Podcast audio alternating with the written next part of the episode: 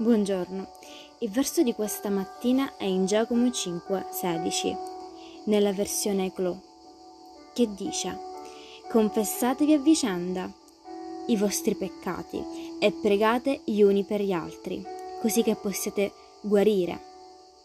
La preghiera sincera di una persona buona è molto potente. A volte teniamo le persone a distanza perché non vogliamo che vedano la nostra vera parte di noi, che sono ancora brutte e che hanno bisogno di lavoro. Ma la verità è che tutti abbiamo dei problemi. Se vogliamo la guarigione e la libertà da quei peccati che ci fanno inciampare, dobbiamo condividere gli uni con gli altri, aprire i nostri cuori ad un confidente. Porta non solo un senso di sollievo e libertà, ma anche un'opportunità per ricevere compassione e saggezza. Amen. Che Dio benedica la tua giornata.